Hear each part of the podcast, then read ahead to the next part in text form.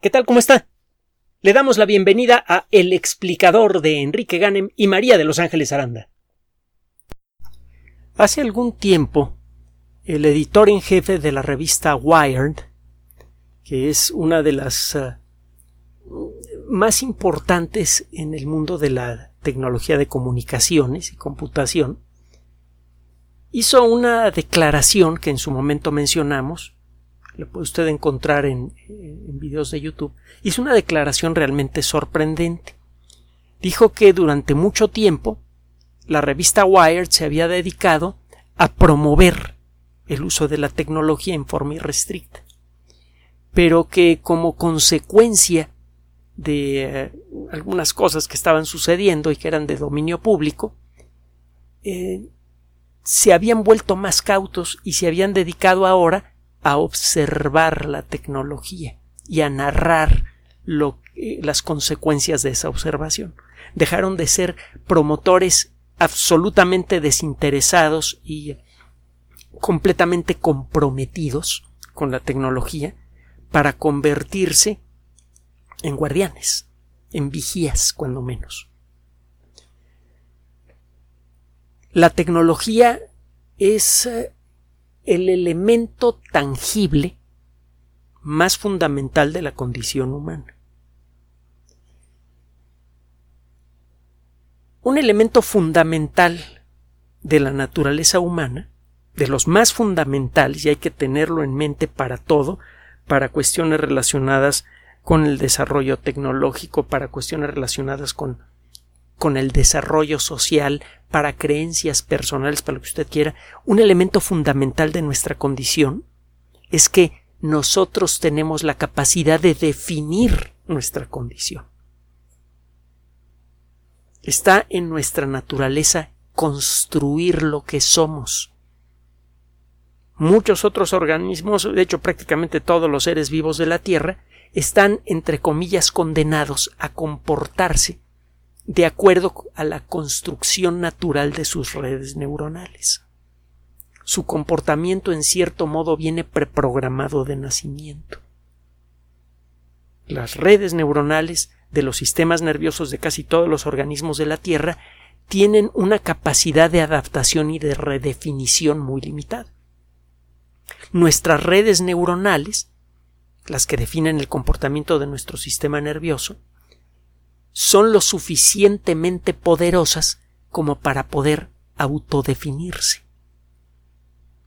Nosotros podemos cambiar de comportamiento con todo lo que eso implica. Podemos analizar nuestro propio comportamiento y luego podemos aprender de él y construirlo de nuevo.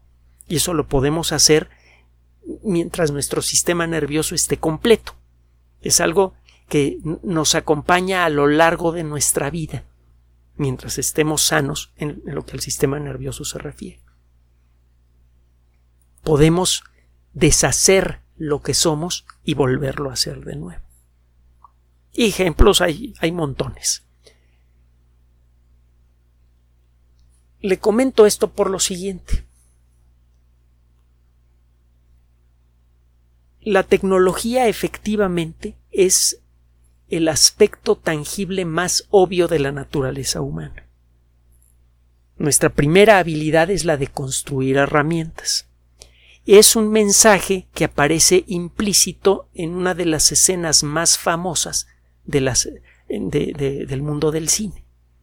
La escena aquella de 2001: Odisea del Espacio, en la que un ancestro nuestro aprende a utilizar armas por primera vez.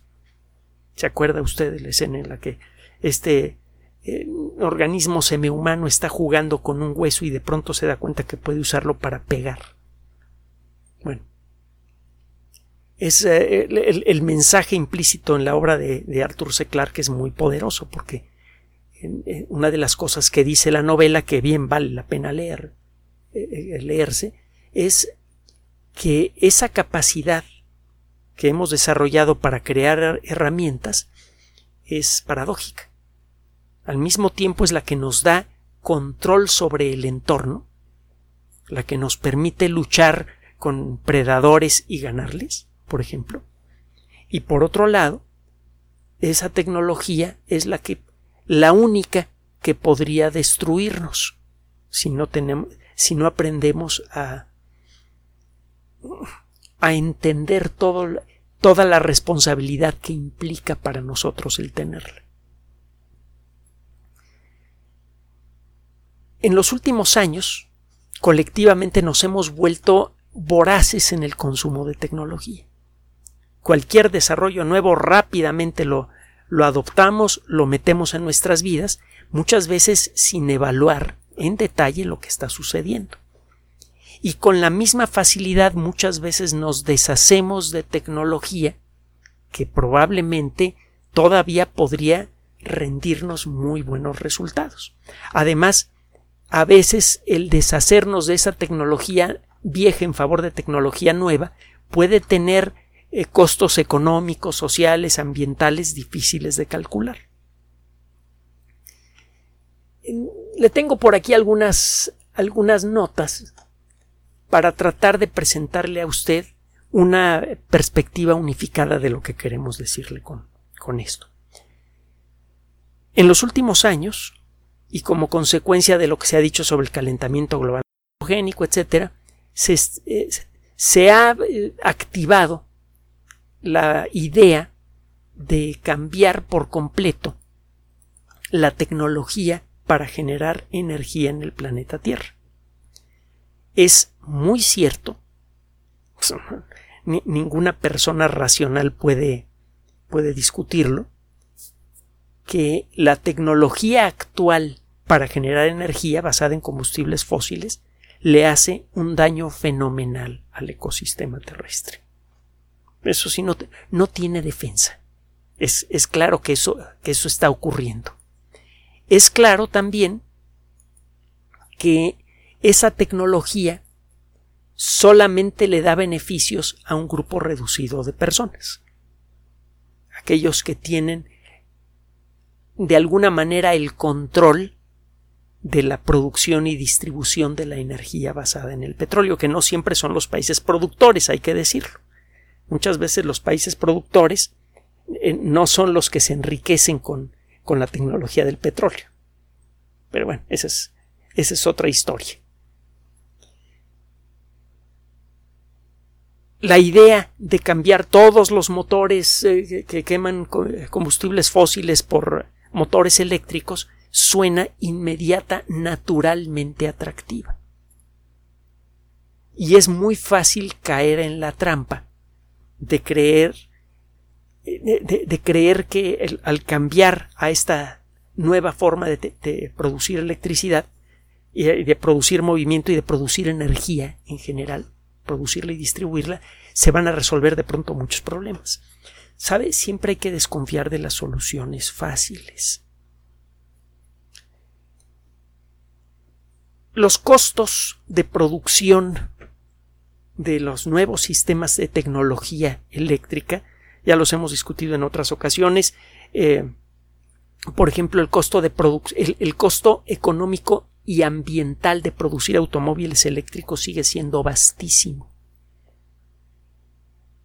Y eso se refleja en el costo económico de los automóviles eléctricos. Son ridículamente caros.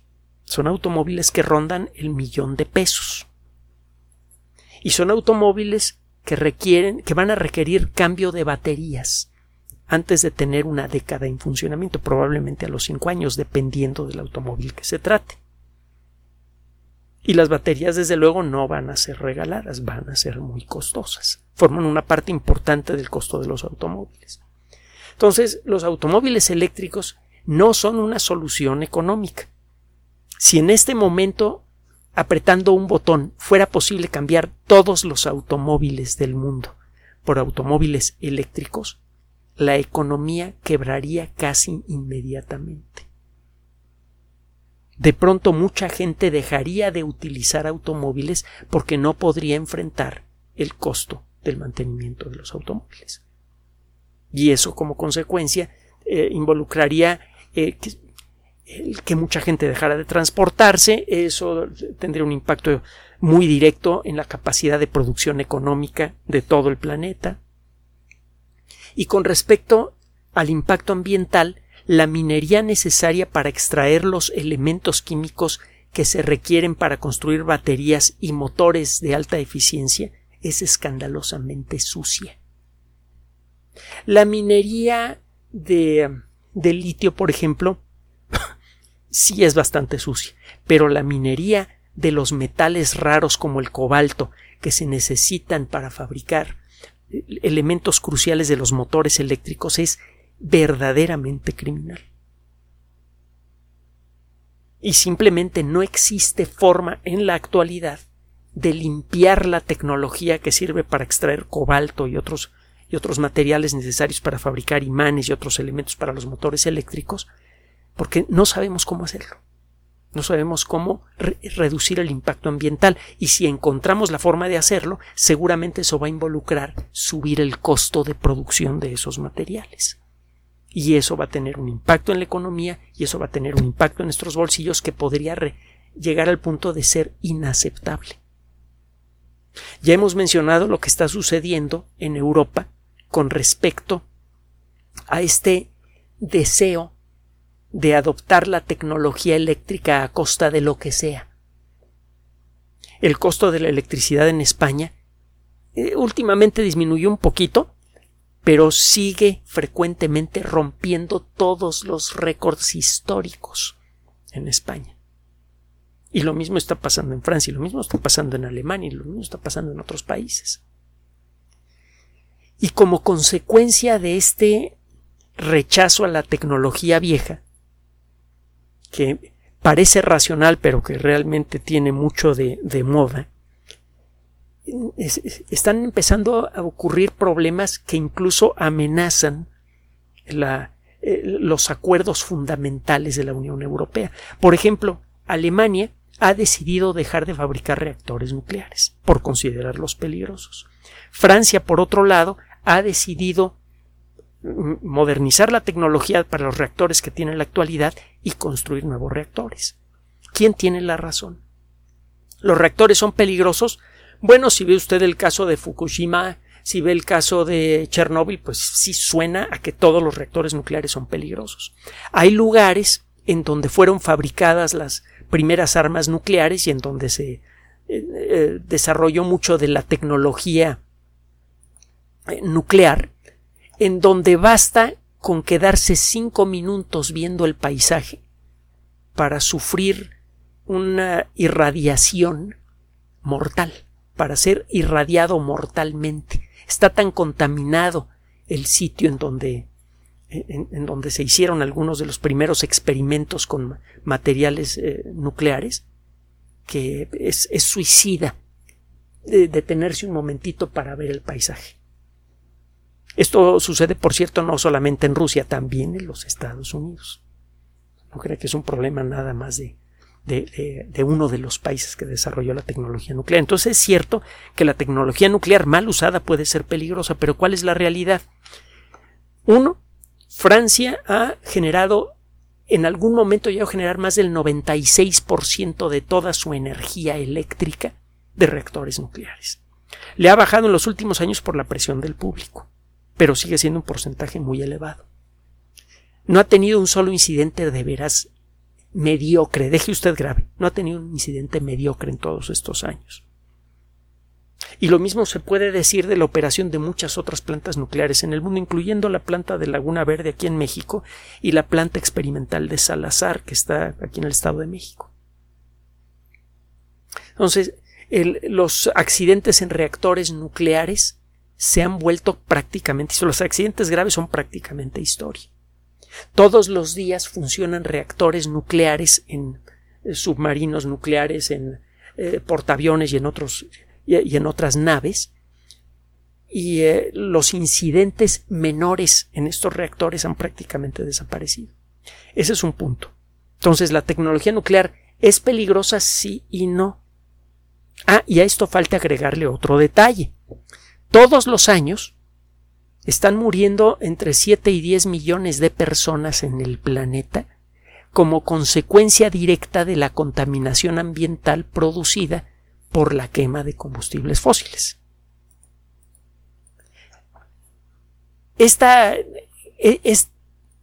La pregunta entonces es, ¿qué es más peligroso? La tecnología del automóvil que utiliza, ¿qué es lo más peligroso para la salud de usted y de su familia? La tecnología que utiliza usted en el automóvil, que probablemente utiliza todos los días para ir a su trabajo, para ir de compras o incluso para llevar a su familia de paseo, o la tecnología nuclear. Poca gente se detiene a pensar en esto. Realmente, ¿en dónde están? ¿Cuáles son las tecnologías realmente peligrosas en nuestro mundo? La tecnología nuclear mal usada puede ser peligrosa, sí, mucho, pero ha demostrado ser mayormente segura desde hace varias décadas. La otra tecnología, la que usamos todos los días y a la que nadie le tiene miedo, está destruyendo cada año el doble de vidas que las vidas que ha costado la pandemia desde que comenzó hasta este momento. Y nadie se alarma por eso, o cuando menos no mucho. Eso significa que tenemos un poco trastocados nuestros valores a la hora de evaluar la tecnología vieja.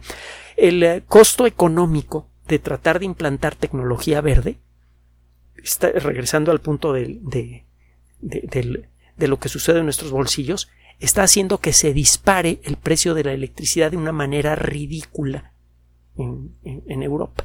Y no se ve para cuándo va a terminar esto. Este año es muy probable que no se puede hacer nada efectivo para evitar que el costo de la electricidad siga siendo ridículamente alto en toda Europa. Entonces, resulta que la tecnología eléctrica, que se supone es la más barata, en términos prácticos, de pesos y centavos, el generar un kilowatt de electricidad por medios eólicos o por fotoceldas es mucho más barato que generar un kilowatt de electricidad por quema de combustible fósil. O sea, hasta allí vamos bien. Solo que por la lógica del mercado, la lógica que está impulsando el cambio a la tecnología verde, el costo de la electricidad en la actualidad en Europa es tan alto que si usted se pone a ver, y esto por cierto lo dice una persona que tuvo un papel importante en el gobierno español en relación a esto, el costo de una hogaza de pan, la mayor parte del costo de una hogaza de pan en este momento no está en las semillas que sirvieron para hacerlo, sino en la electricidad necesaria para hacer la hogaza y distribuirla. Es el principal costo del pan. Si usted ve de cada 100 centavos que se gasta usted en el pan, ¿qué fracción se va en la materia prima y qué fracción se va en la electricidad necesaria para el proceso de fabricación? Se va usted de espaldas. Más del 60-70% del costo de la hogaza está en la electricidad. Y esto es porque la electricidad ha subido de precio de una manera ridícula, como consecuencia de adoptar tecnología con demasiada prisa. Entonces, este es un punto a considerar. Otro punto a considerar: a veces la tecnología la metemos con demasiada rapidez sin evaluar sus consecuencias. En los Estados Unidos, no sé si ya escuchó usted esto, se había planteado el abrir el uso de la tecnología 5G en 5 de diciembre, pero se retrasó cuando menos hasta el 5 de enero porque Airbus y Boeing señalaron peligros potenciales que no se habían evaluado de estas tecnologías. Resulta que parece que podrían interferir con los sistemas que permiten que un avión aterrice en mal clima, en particular que podrían interferir con el altímetro, justo en el momento más delicado del aterrizaje. Hay una novela de Arthur C. Clarke que vale la pena leer que es semibiográfica, que trata sobre el inicio de la tecnología que permite que los aviones aterricen en medio de la niebla. No sé si existe en español la novela, en inglés se llama Glide Path, es ruta de descenso o ruta de aproximación, sería una traducción tosca al español, Glide Path. Vale la pena, es un novelón. Bueno, el caso es que la tecnología que permite que los aviones aterricen con seguridad en la niebla tiene conflictos con la tecnología 5G y en este momento se encuentra en evaluación la situación. Todavía no saben si va a interferir o no con los sistemas de navegación. Entonces, el meter una tecnología con demasiada rapidez para tratar de sacarle dinero puede resultar directamente peligroso. No solamente puede resultar muy costoso, ambientalmente inaceptable, sino que puede poner en riesgo muchas vidas. Eso por una parte. Por otra parte, y otra conclusión intermedia es, hay tecnologías que parecen peligrosas y que a la mera hora resultan seguras. El número de personas que han muerto en forma directa por el uso continuo de reactores nucleares en los últimos 20 o 30 años es cero. El número de víctimas directas de la radioactividad de Fukushima es cero. Considere usted esto. El número de personas que muere cada año por tecnologías que todos aceptamos y contra las que nadie protesta, cuando menos no por esto, es entre 7 y 10 millones. Entonces ni siquiera tenemos bien evaluado qué es deseable, qué es indeseable, qué es peligroso, qué no es peligroso. En las tecnologías, no somos amigos de lo viejo. Yo no volvería a utilizar los discos de acetato. Definitivamente, yo sé que a veces el sonido es un poquito mejor, aunque eso se puede corregir con un buen amplificador inteligente, pero la realidad es que yo no extraño ni los rayones ni los ruiditos que tenían los discos viejos. O sea, no somos amigos de lo viejo aquí, nada más por el hecho de ser viejo. Pero lo cierto es que hay tecnologías antiguas que pueden tener una función práctica muy directa en nuestras vidas, incluso ahora. Mire, se está hablando, por ejemplo, de cambiar la tecnología de las baterías de litio, porque ya sabe que las baterías de litio poco a poco van perdiendo su capacidad de recargarse. Las nuevas baterías que podrían reemplazar a las de litio en algunos casos requieren de elementos químicos difíciles de encontrar, costosos, ambientalmente sucios. La producción de estos materiales es sucia y tienen otros problemas, algunos ya los acabamos de mencionar. Bueno, resulta, este trabajo aparece, ¿en qué revista aparece? Aparece en la revista Nature, nada más y nada menos, de lo mejorcito en el mundo de la ciencia. Se trata de un grupo de investigación de la Universidad de Stanford en colaboración con otro grupo que trabaja en el Laboratorio Nacional de Aceleración, SLAC. SLAC es un superacelerador de partículas que funciona en línea recta. Otro día le platico del SLAC. Es una máquina, pero de veras grandiosa, espectacular. Gracias al SLAC es que detectamos a los primeros quarks, entre otras cosas. Bueno, el caso es que este grupo de investigación se puso a estudiar con gran detalle lo que sucede en las baterías de litio clásicas cuando van empezando a perder poco a poco sus funciones. Y encontraron, bueno, es algo que ya se sabe, que los átomos de litio que normalmente están ligados con otros elementos químicos se van separando y van formando islas de litio suelto.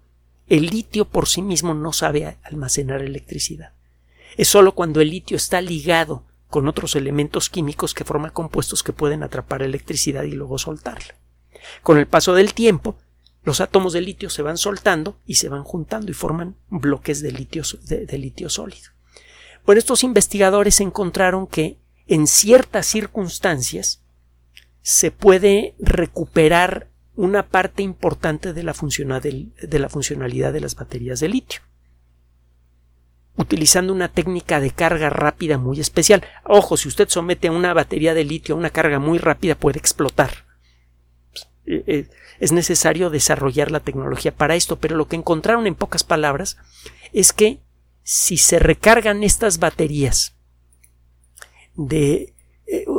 con un ritmo ágil, se hace una carga rápida de estas baterías en ciertas circunstancias muy específicas, la batería recupera una buena parte de su vitalidad y puede seguir funcionando por varios años más sin necesidad de reemplazo.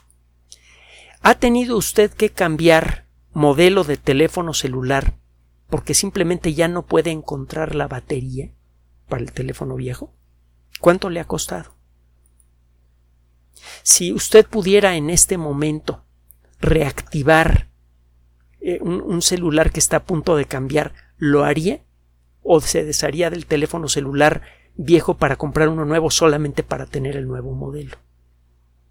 Le pregunto esto porque dentro de poco, como consecuencia de este trabajo, es probable que se puedan revitalizar las baterías de teléfonos celulares viejos que utilicen iones de litio, y eso les volvería a dar vida. Y a lo mejor usted, sin tener que estar saque y saque dinero de su bolsa para comprar teléfonos celulares que son escandalosamente caros, podría utilizar su teléfono viejo por varios años más. Se estima que como mínimo con esta tecnología se podría incrementar en un 30% la vida de las baterías. Como mínimo. Incluso tomando, se podrían revivir por un tiempo prolongado, aproximadamente la tercera parte de su vida total, a las baterías que en la actualidad ya no sirven. Tengo aquí enfrente una, por cierto. ¿Qué preferiría usted, gastarse mucho dinero en un teléfono nuevo o comprarse un cargador especial y revitalizar su batería vieja? ¿Mantener la tecnología vieja o tomar la tecnología nueva? Es como para pensarse. Hay otro detalle más con respecto a la tecnología. Muchas veces el movimiento para cambiar de tecnología puede tener intereses ocultos que, aunque no necesariamente sean directamente lesivos para usted, pues tampoco van en su favor. Ahí tiene usted lo que pasa, por ejemplo, en muchos países está ocurriendo esto, con la tecnología para la telefonía fija. Los teléfonos fijos durante mucho tiempo han utilizado cable de cobre. En la actualidad se plantea el cambio a fibra óptica, que ciertamente tiene muchas ventajas muy interesantes. La fibra óptica no es sensible a descargas eléctricas, entonces un relámpago no puede pegarle una fibra óptica y de allí correr hasta su casa y quemar su teléfono y quemar quién sabe qué tantas cosas más. La fibra óptica permite una señal mucho más limpia, mucho más clara. Total, realmente tiene una serie de puntos muy valiosos en su favor. Sin embargo, en muchos lugares se está discutiendo esto, por cierto, en más de un país está sucediendo esto. Se critica el impulso por cambiar la tecnología a fibra óptica, por eliminar los cables de cobre, porque parece que el principal interés no es el de ofrecer un servicio más efectivo, de mayor calidad, etcétera, etcétera, sino porque el cobre es un elemento químico de gran valor, su precio en el mercado está subiendo, y si usted es dueño de una gran compañía y puede cambiar los cables de cobre por fibra óptica, una fibra óptica puede sustituir a muchos cables de cobre, de pronto la instalación que tiene usted vieja se convierte en una mina de oro. Usted puede decir: mira, gobierno, yo estoy retirando este equipo viejo, esta basura, yo me voy a encargar de reciclarla y estoy metiendo tecnología nueva, te voy a presentar mis gastos para deducir el costo de la instalación de esta nueva tecnología de fibra óptica. Y lo que hago con la basura es derretirla y venderla en un mercado que actualmente está hambriento de cobre y que va a estar hambriento por muchos años. Entonces, por un lado, estoy metiendo tecnología a cuenta de los impuestos que pagaba. Y por otro lado, estoy vendiendo el material que antes me salió muy barato a precio de oro porque subió mucho su valor en el mercado. Es el movimiento para cambiar de una tecnología a otra, realmente tiene motivos ocultos. Y el que lo utilicen a usted para promover esos motivos ocultos, pues tiene algo de molesto, ¿no? Aunque no lo afecte usted directamente, no deja de ser un asunto molesto. En suma, al igual que el editor en jefe de Wired, a lo largo de los años, desde que comenzamos a hacer divulgación, hemos sido grandes admiradores y promotores de la nueva tecnología porque creemos que la tecnología usada de la manera apropiada puede liberar a nuestros cuerpos y a nuestras mentes. Puede ayudarnos a educarnos mejor, a ser más efectivos en lo que hacemos y a disfrutar más de la vida. La tecnología es ciertamente un elemento tangible que distingue a la sociedad humana, que distingue a la especie humana de las demás especies del planeta, y ciertamente el progreso tecnológico bien entendido está directamente asociado con el progreso social y económico, y el progreso individual y colectivo de la especie humana. Pero eso no significa que el progreso se deba hacer a costa de lo que sea, que el cambio se deba hacer a costa de lo que sea. Se me olvidaba comentarle, por cierto, que tenemos por allí un video, lo va a encontrar usted en nuestro sitio oficial de YouTube, en el que hablamos de una tecnología que por el momento está dormida, una tecnología que permitiría eliminar incluso las instalaciones de fibra óptica para telefonía e internet, porque usted podría recibir señales de voz y señales de datos de alta calidad por la misma línea por donde entra la electricidad a su casa. Esa tecnología fabulosa no se ha desarrollado lo suficiente porque tiene problemas tecnológicos por resolver, definitivamente, como todas, pero también porque no tiene atractivo económico para muchas organizaciones en todo el mundo.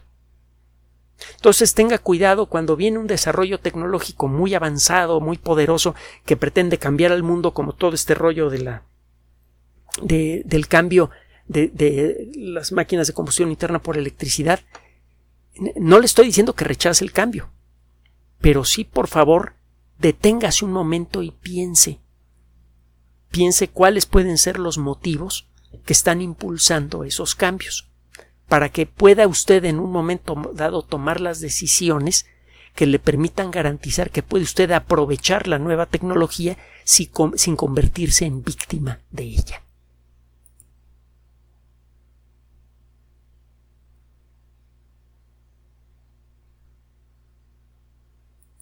Gracias por su atención. Además de nuestro sitio electrónico www.alexplicador.net, por sugerencia suya tenemos abierto un espacio en Patreon, El Explicador Enrique Ganem, y en PayPal, elexplicadorpatrocinio@gmail.com, por los que gracias a su apoyo sostenemos este espacio. Puede usted descargar gratuitamente estos audios en formato MP3 en Spotify y en iTunes como El Explicador Sitio Oficial y en SoundCloud como El Explicador, y con formato de video en YouTube en El Explicador Sitio Oficial. Recuerde nuestras redes sociales de siempre: Twitter, Enrique-Ganem, y en Facebook, Enrique Ganem Sitio Oficial, El Explicador y los grupos que usted ya conoce. Finalmente, El Explicador siempre somos María de Los Ángeles Aranda y Enrique Ganem. Gracias.